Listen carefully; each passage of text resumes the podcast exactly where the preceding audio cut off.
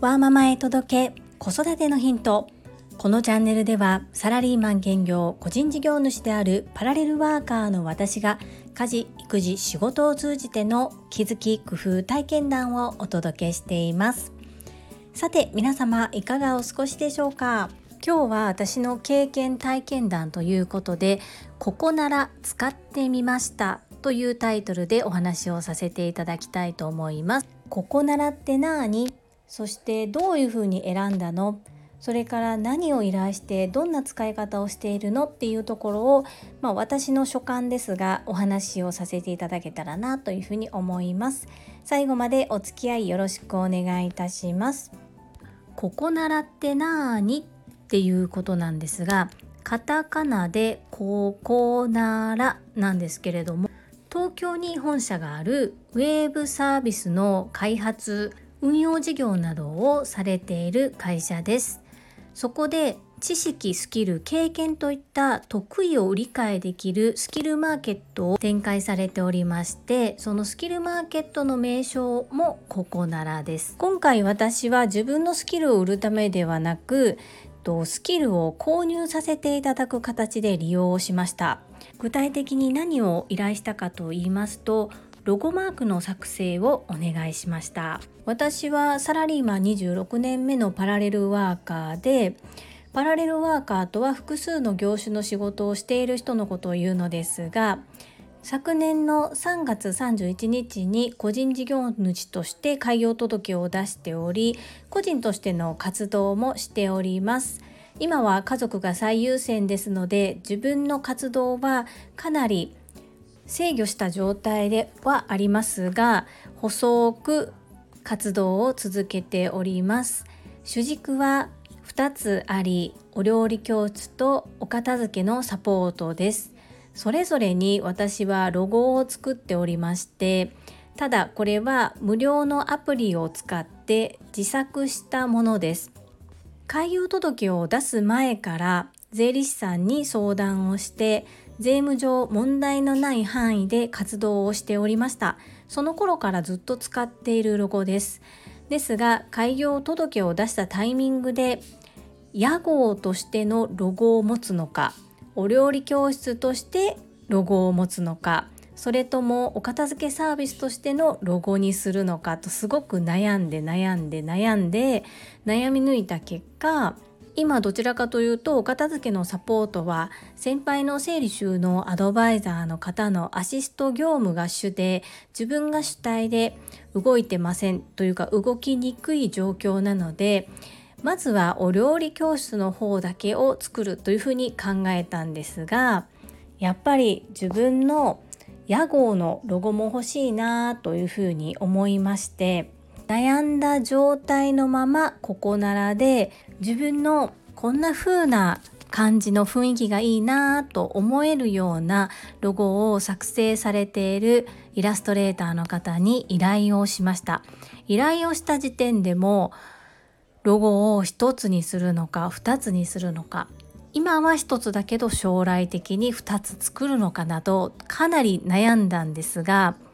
こうチャットのような感じでデザイナーさんとやり取りをしていくうちに自分の思いや考え方気持ちも少しずつ固まってきまして結果的には屋号のロゴを一つ作りそしてもう一つお料理教室のロゴも作ることとしました。いろいろとデザイナーさんとオンライン上でチャットでやり取りをしてもうイメージも色もそしてフォントも何もかもがぼんやりしたままただ作りたいということで依頼をさせていただきましたので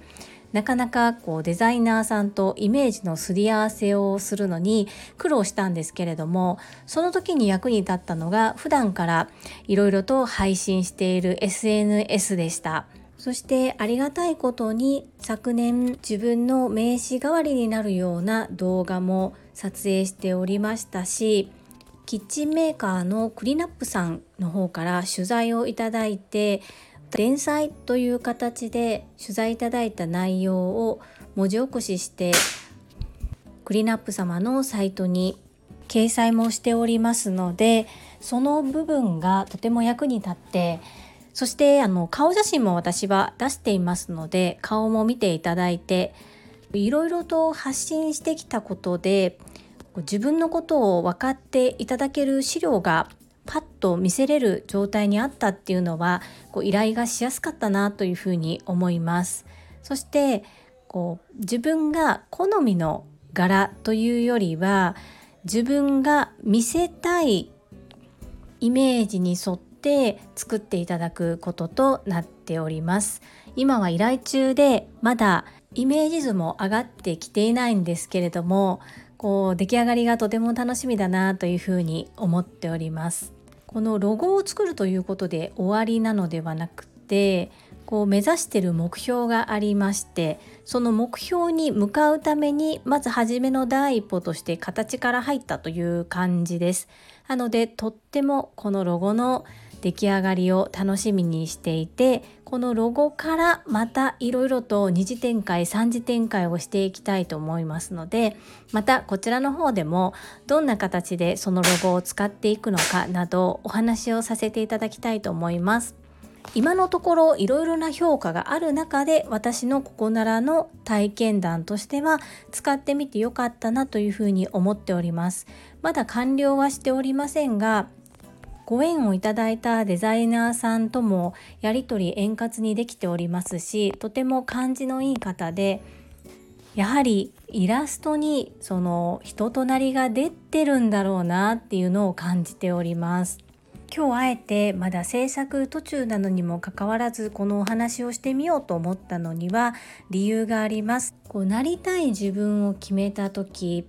こう母だからとか女性だからとかだからだからだからっていろいろ理由をつけて諦めてしまいがちの方いらっしゃると思います。かくいう私も今でも若干そういうところあります。だいぶなくなりましたがこうお母さんだからこれはできないとか子供がいるからこれができないと何でもできない理由を見つけて諦めてきました。